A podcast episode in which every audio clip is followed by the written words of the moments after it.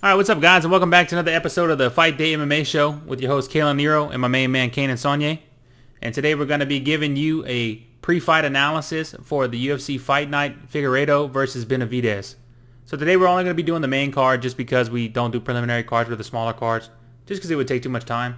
And not everyone's really interested in those, those lower-level fights.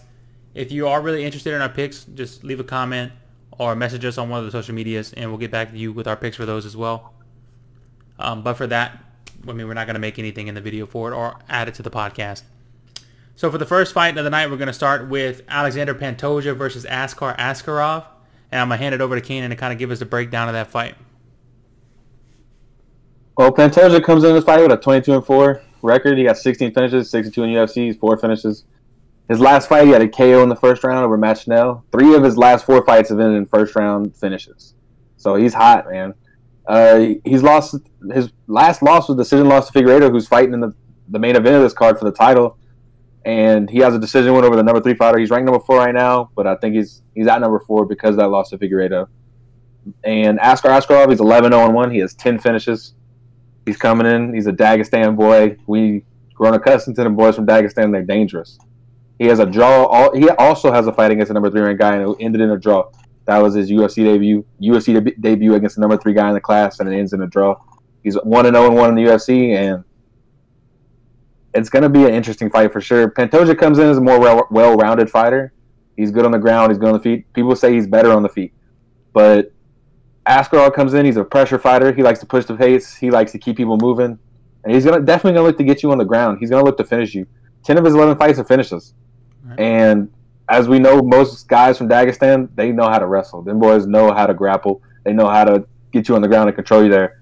And Askarov is the underdog in this fight, but I look for him to push the pace and do some great things. I'm looking for him in a possible upset in this fight, and I got to Askar Askarov winning this fight. So here's why you're wrong. Totally kidding. But uh, so I, I don't necessarily agree with that. I think Alexander Pantoja, like you said, is the better, well-rounded fighter. Alexander Pantoja is definitely going to have the advantage whenever it comes to the uh, feet exchanges, whenever they're on their feet, and the striking exchanges, I should say. Uh, Pantoja is known to put people away. I mean, he has heavy hands. And one thing I watched with Askarov is watching his fight with Tim Elliott. Uh, Tim Elliott was also a BJJ guy, very similar in um, kind of skill level in BJJ as Pantoja and Elliott gave him a lot of trouble on the ground. Uh, he almost darsed him at one point in the fight. Um, from there, so I'm, I'm kind of leaning towards Alexander Pantoja as well uh, for my pick. So if you're going to bet with me, I would bet on Alexander Pantoja. He's more experienced. I think he's more well-rounded, and I definitely think he's going to have the advantage on the feet. And I think it's not going to be a big disparity on the ground game. I think Askarov will have an advantage, but I think Pantoja's BJJ will be able to keep him up and uh, or at least be able to allow him to make scrambles to get off of the ground. So yeah, for the next fight, we're gonna have Ariane Lipski versus Luan, Luana Carolina. Um, for this one, these are two um, women who aren't very high ranked. Ariane Lipski is 12 and 5. She has eight finishes, but she's one and two in the UFC, and all of all of her fights have gone to decision. So she doesn't get finished, but she also doesn't finish people. As for Luana Carolina, she's coming out from a Dana White Tuesday Night Contender Series, and she's six and one with three finishes, and she's one and zero in the UFC. For me, um, I don't know much about these two fighters. I haven't really gotten to watch too much film on both of them, but uh, I know from Dana White Tuesday Night Contender Series, they're constantly producing prospects. Sean O'Malley, Dan Ige. I want to say Maycee Barber's a product of that show as well. So I always tend to pick with those people, especially early on against lower level ranked opponents and then after that I'll start doing more of an evaluation on them. However, I think Carolina kind of has uh, one bad thing about her where four of her wins against people who are making their debut, their MMA debut. So that makes me a little nervous, but I think she's really talented and Dana White doesn't necessarily sign people to contracts off the Tuesday, Tuesday Night Contender Series unless they're really good. Ask Dan Ige. Dan Ige didn't even get a contract at first. So the people who compete on that show are typically really well, really, really good fighters and are ready for the big show. And I think Dana White made the right decision by bringing her here. So I'm going to pick her to win this fight. Kanan. So in this fight, Carolina Carolina comes in with a two-inch reach advantage over Lipski, but I believe that is going to be experience that prevails all in this fight. all of their fights, their four fights combined in the UFC so far have all been decision fights. None, I don't think there's going to be a decision here. So I'm going to tend to lean with the more experience in this fight in Lipski because she is the more experienced fighter. She has three fights compared to Carolina, who has one. I mean, she's fought ranked fighters. She fought Molly McCann in the last fight. She's fought ranked fighters. She hasn't. I mean, Molly McCann didn't look great in her last fight, but that's still experience that I don't think Carolina has. Like you said, Carolina's fought a lot of people who've been in their debuts. Right. Four of her six fights have been debut fights, pro debut fights for people she's fought. And I'm going to take Lipski because of the experience. I think that's the big thing for me. Respectable. All right, for the next fight, we have Marc Diakiese versus Rafael Fiziev. I guess, I, guys, I, these names are t- absolutely impossible for me to pronounce without at least hearing them first. I know of Marc Diakiese, um, the guy with the red mohawk. He's a savage. He hits super hard. He's 14 and 3 with seven finishes. He's 5 and 3 in the UFC. He has two finishes and three decisions. Uh, he's only been finished once, and it was by Dan the Hangman Hooker, which is totally understandable. Dan's a savage as well. And then we have Rafael uh, Fiziev, who's 7 and 1 with six finishes, and he's 1 and 1 in the UFC. Um, and he's only been finished once, and it was in his UFC debut where he got knocked out. Um, for this fight, I'm going to take Diakiese just because he has the reach advantage. I think he has a one and a half inch reach advantage, and I know he packs a lot of punch. And if the other guy is getting KO'd the, at, at the UFC level, uh, Diakiese is definitely a guy who can definitely go out there and put your light, shut your lights out at any time. So yeah, just for that that alone, I think the experience level is going to play a factor too. Diakiese doesn't really get tired. Um, as for uh, Fiziev, I've seen that kind of be a, uh, a problem for him. So I, I think I think that Diakiese is going to take this fight for sure. So going with the aspect of uh, Fiziev lasting, he's only fought past the first round twice in his career in his eight fights. So I look for him to try to get the finish early, and if he doesn't, then I think it's over for him. If he does not get the finish early, then Diakiese will work on him, he will pound on him, and he will outstrike him. Similar to the so and I, uh, Lanier fight last on 72, 172. Yeah. Yeah, I, I got Diakiese as well. I'm going. I see the decision, or he's going to get Fiziev's going to get finished in the third. It's going to be a late round fight. I don't think Fizzy Fiziev win. I think he'll gas early, and because he's not used to it, he hasn't done it. He's gotten six six of his seven wins or finishes. I wouldn't bet against he's, a first round finish for either one of these guys. Though these guys both pack the potential pop to put anybody to bed. Yeah, but I think Diakiese is going to win either by decision or third round finish. I agree. Now we're on to the big boy fights, guys. These are the ones that kind of get you excited, get you out of your seat. So for the co-main event, we got uh, Kelvin Gastelum versus Jack Hermansson. Kelvin Gastelum, as we all know, uh, recently fought Israel Adesanya for the interim middleweight championship whenever he was scheduled to fight Robert Whittaker, and Robert Whittaker got injured. But he ended up losing that fight, and then now he's on a two-fight skid, losing to Darren Till recently. He's still 15 and 5 with 10 finishes, and he's 10 and 5 in his UFC career. And Jack Hermansson's still relatively new um, to the big scene. I mean, he, he kind of had the long route up, you know. Um, but he's 20 and 5 in his career with 16 finishes, and he's 7 and 3 in the UFC with 5 finishes. Um, only problem is for uh, Hermansson is that he did get knocked out by Cannonier in his last fight, which makes me a little nervous because I find Cannonier and um, Kelvin are very similar in their in their approach to the fight, where they're very boxing heavy and they like to get on the inside and really uh, let the uppercuts and hooks go. However, I think Hermansson's a really good grappler. Hermansson's really, really funky in his movement, and he's really active, and he likes to move around the cage a lot. And he gave Jacare a lot of trouble, and Jacare is an amazing grappler and an amazing striker. I think Kelvin has the advantage striking over Jacare, but I think Hermansson will be able to kind of match that. And then if the fight goes to the ground, I don't think Jacques, I don't think Gastelum is anywhere near the credentials that Jacare had, and Hermansson was able to handle him on the ground as well. So I think with this fight, I think Hermansson's path to victory is going to be taking Gastelum down, and Gastelum's takedown uh, defenses in the mid 60s. So it's, it's not like he's something that he's really proficient at. So yeah, I think Hermansson takes this one with the third round decision. I think he just kind of takes him to the ground and beats him up. He, he could potentially maybe get a second, third round, like arm-in guillotine or something like that, something like he pulled off um, in his in one of his more recent fights. I can't remember who he was fighting against, but he's he's very tricky with his submissions too. He hits submissions from weird angles, so I can see him potentially maybe finishing Kelvin a second, third round with a submission. But I would bet on a decision win for Jack Hermansson. So what I see is Hermansson comes in with a six inch reach advantage over Gastelum, and I think that's a huge disadvantage for Gastelum because Gastelum is a striker. He's going to want to come in, throw some hands, but Hermansson got the reach advantage. He wants to get you to the ground, so if you come in, he's going to grab you. Well, he's going to get you and try to take you. I will say this: he Hermansson doesn't have as long a reach as Izzy or Adesanya.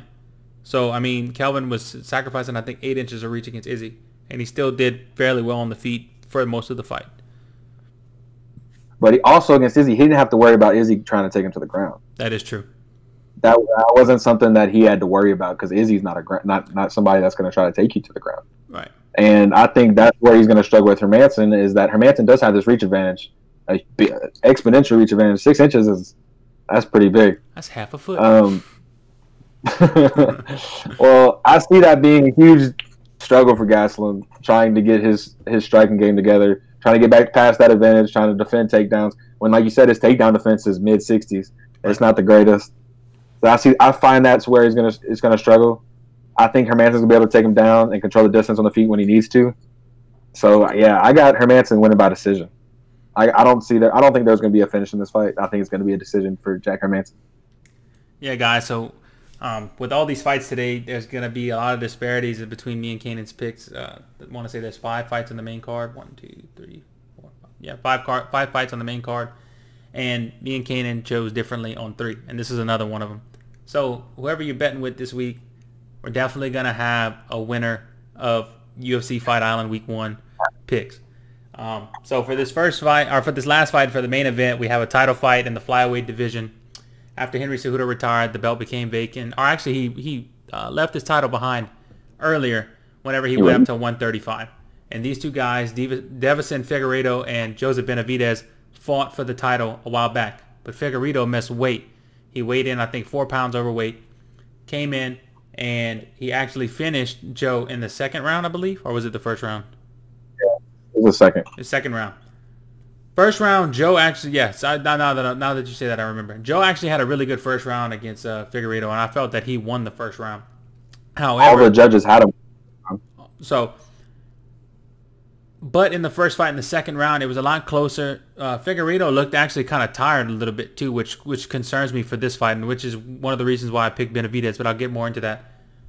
Uh, Figueiredo leaned in. Figueiredo likes to lean in whenever he throws his shots. And what he leaned in and he uh, actually headbutted Joe, and I'm pretty sure it concussed him pretty bad and split him open. And I mean, he was gushing blood pretty bad. Um, even Michael Bisping was like saying he was going to throw up from the blood, and it was pretty funny.